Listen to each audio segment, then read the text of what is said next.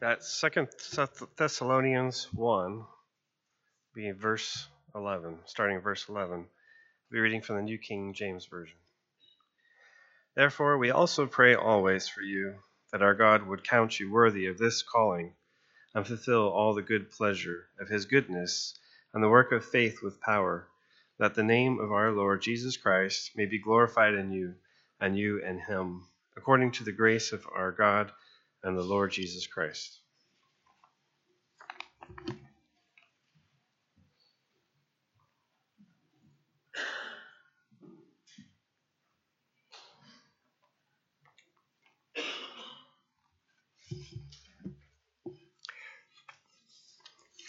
Our lesson tonight actually begins in 2 Peter, and so if you have your Bible still available, I'd encourage you to turn there for just a moment to the beginning of 2 Peter. When the apostle wrote the second letter, he was aware that he was writing to those who enjoyed the same precious faith that he had found you, you know the statement that's there says Simon Peter, a bondservant and apostle of Jesus Christ, to those who have obtained like precious faith with us by the righteousness of our God and Savior, Jesus Christ. There are six different Greek words that can be translated precious. And uh, all of them are slightly different, but they have to do with things that are costly, things that are extremely valuable, things that have great uh, merit to them. The one that Peter uses here in 2 Peter 1 is the Greek word that not only gives emphasis to great value, but equal value. I, I know a number of you use the ASV, ESV. I think at this place it's not as good because it says equal standing, and that's not really what's conveyed. It is equally precious, equally costly. It's not just that it's the same as ours, it's that ours is precious as yours is precious. And what Peter is actually stating to them is that my faith, the faith, is the same as your faith, and both of them are precious. They're both costly. Peter also wanted fellow Christians, though, to be aware that scoffers and doubters would attack that precious faith in a number of different ways. And one of the ways in which they would attack that faith would be to say that the Lord's coming or return has not happened as was promised that it would happen. Peter notes in chapter 3 that these doubters had forgotten, and incidentally, willfully forgotten, that the world that they said has always continued just the way it was from the very beginning was not really true. The, the, the, world had seen a great flood, a flood that God promised and did not actually bring about for some time, but it came. Because the promises of God are always certain. God is one who keeps his word. And Peter then makes sure that his readers who may be thinking about this, well, Christ has not come, and it's been some time, and incidentally, not a very long time. This, there, there could be more doubt today, I suppose, because it's been a long time now. But Peter wants them to understand that God does not operate on a human timetable.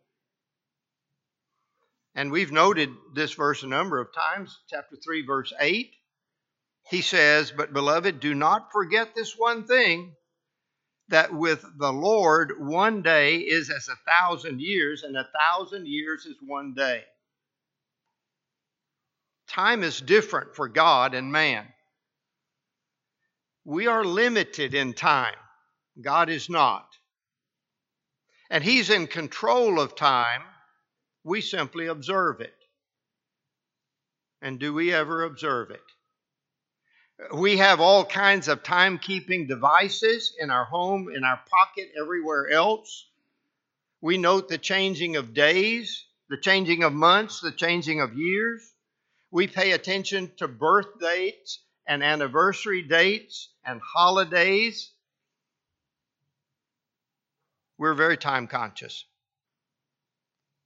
The beginning of a new year for humans is something that catches our attention. And, and it's not just the changing of the calendar or writing a different number for the year on your checks.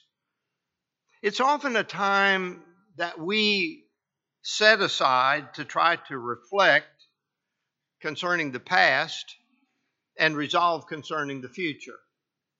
We look at what's happened and we look toward what could happen. This is the first Sunday of a new year. It's not the first day, the way we count time as we mark it, but it is the first Sunday of a new year, and it might be worthwhile for us to spend some time thinking both about the, the past and the future. And I would choose to do that tonight under two headings. We call the first of those closing gates. My father's parents lived on a small farm midway between the towns of Gonzales and Luling, less than a hundred miles from here. And when I was eight years old, I spent most of one summer at their place with my grandparents. It was a great time. There was a gate to get into the property from the highway. The fence was very close to the highway. There was a gate. You had to open the gate to get into the property. Within the property, there were also several cattle pens that had gates. My grandfather reminded me frequently and sometimes sternly that I always needed to be sure that I closed the gates so that the cattle would not get out. And I was reminded of that when, when I read about a man who was on his deathbed and was asked if there was anything that he really wanted to say while he could still speak. They knew his life was ebbing away. And here was his reply Only that throughout my life I have always tried to close the gates behind me. I wouldn't be surprised at all if all of us have some gates that need to be closed after leaving 2017. We have all likely failed to do some things we needed to do. And you can reflect on that, and it shouldn't take you long to think about some of them. Or maybe we did some things that we should not have done. I think we recall that statement of frustration in Romans 7:19 when Paul writes, "For the good that I will to do I do not do, but the evil I will not to do that I practice." There's been some argument among commentators about whether Paul is writing that from a pre-Christian viewpoint or as a Christian. I don't think it makes much difference because I think it's true in both cases.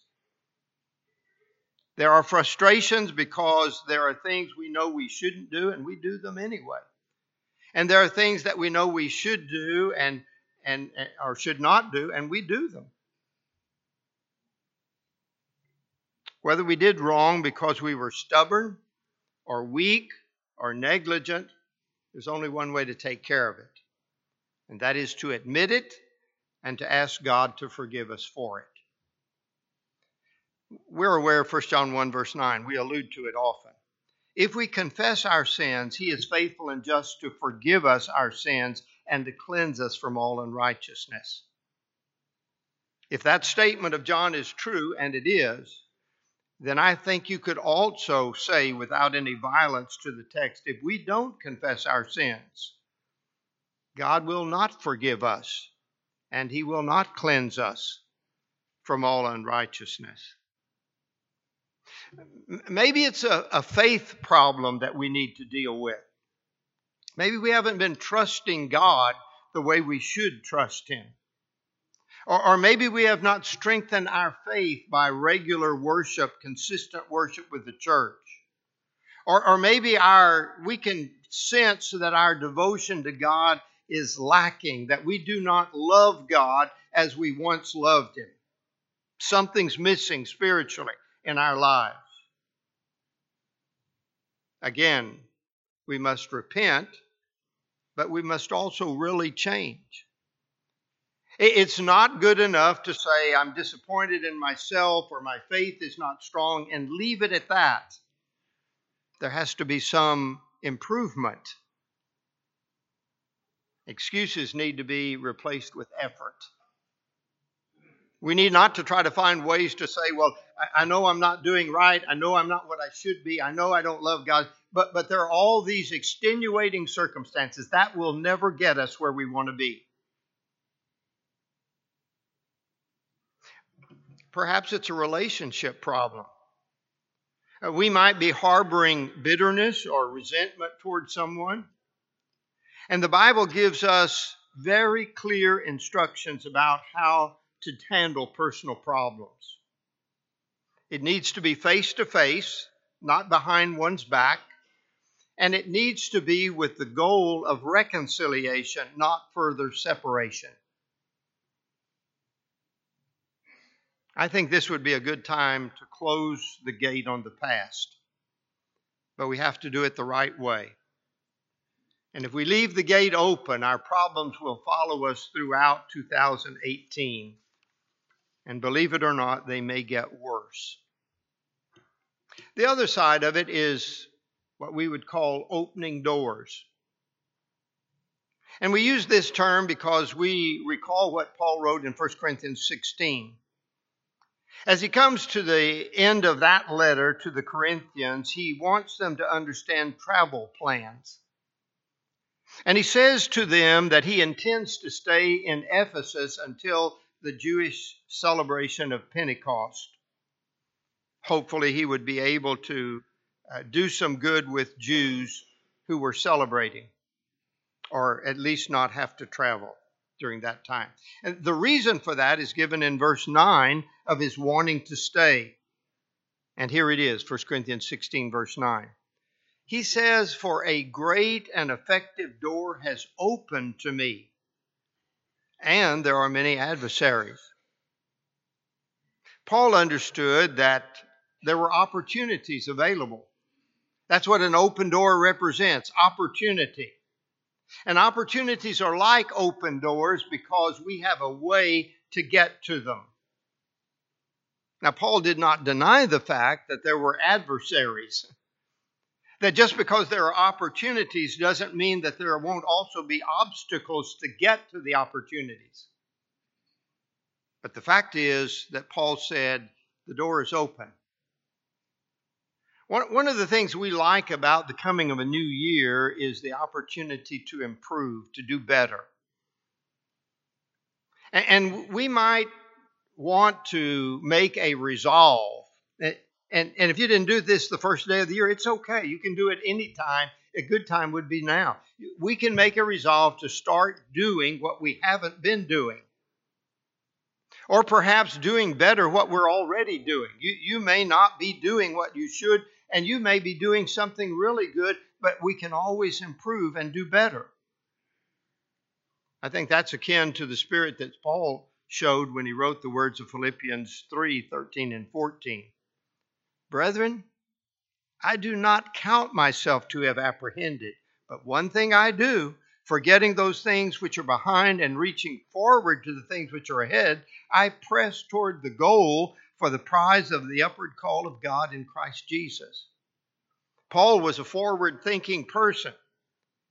Now, Paul had a lot of baggage from the past. He had done some terrible things, but that was not the focus of his life. Yes, he would admit it when called upon to admit it, but the focus of his life was to press on.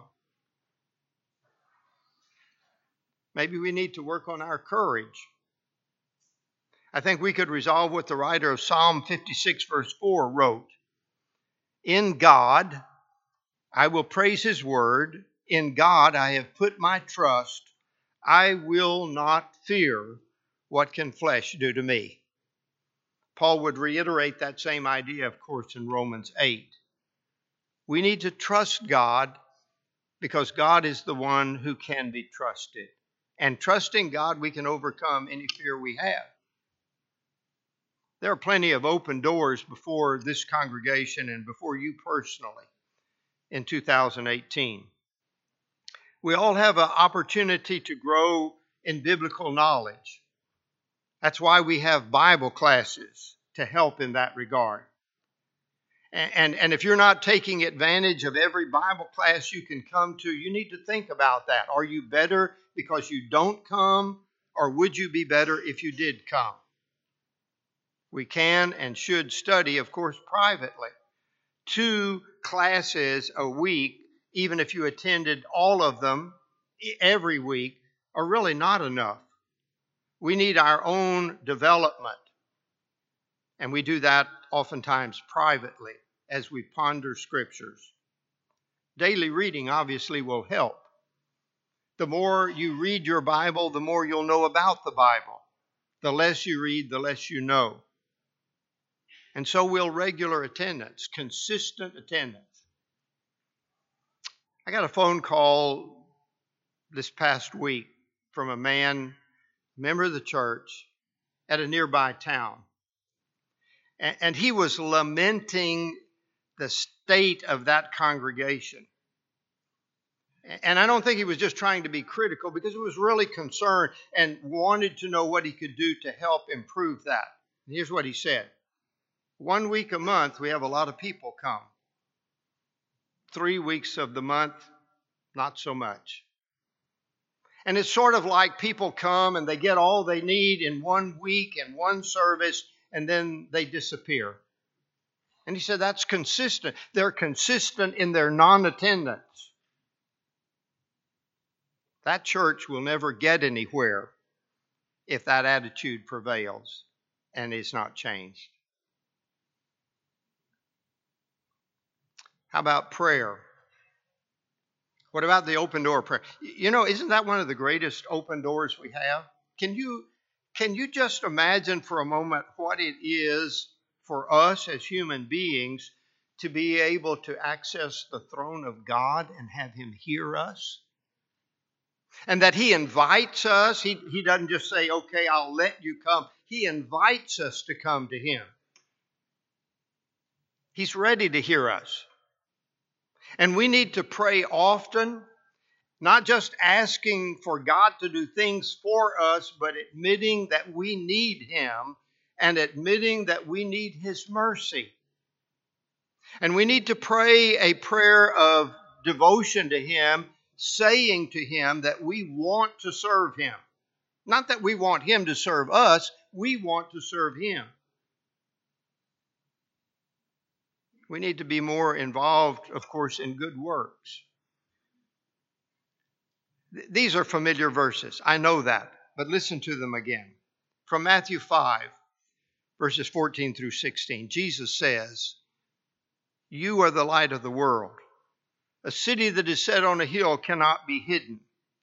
Nor do they light a lamp and put it under a bushel, but on a lampstand, and it gives light to all who are in the house. And then he says to those who would follow him, Let your light so shine before men that they may see your good works and glorify your Father in heaven.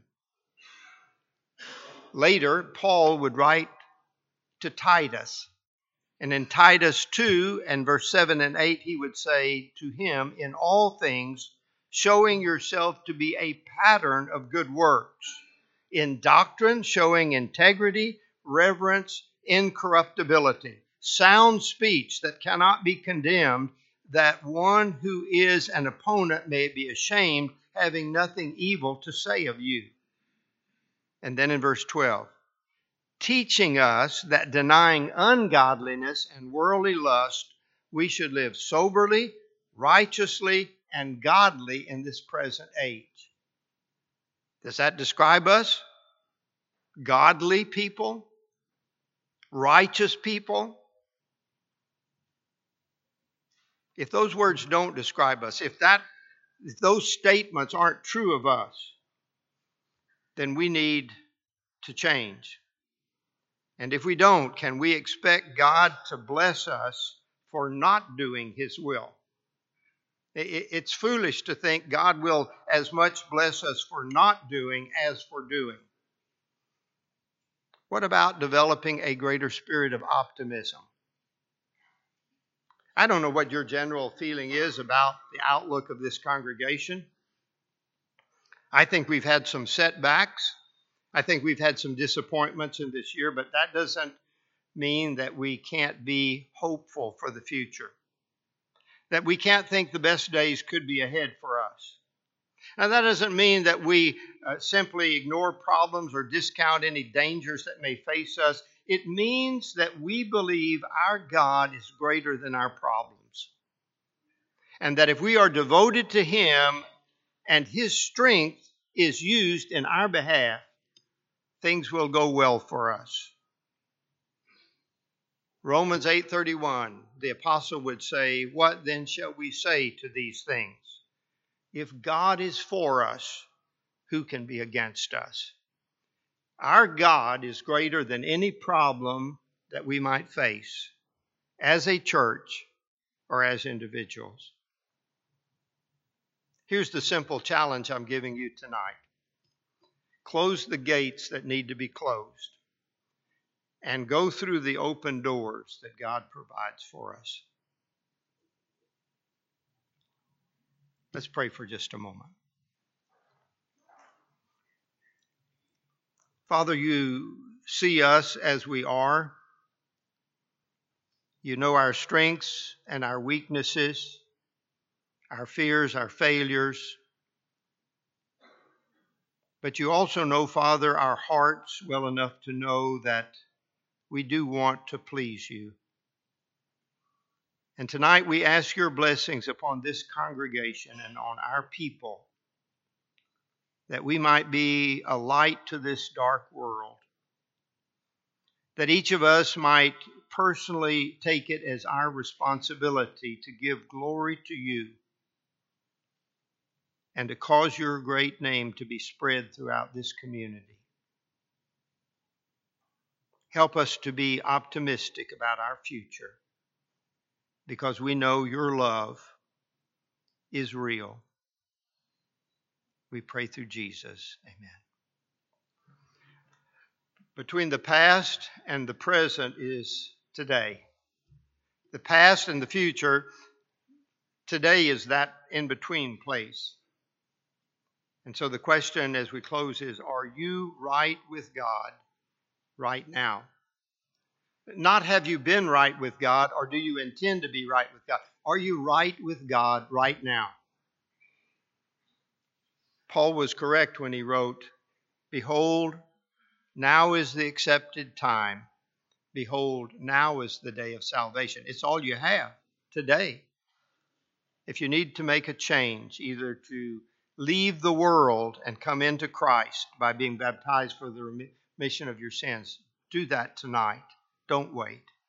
If you're a Christian and you're not living as you ought to be living and you need us to pray with you and for you, we'll do that as well if you'll come while we stand and sing.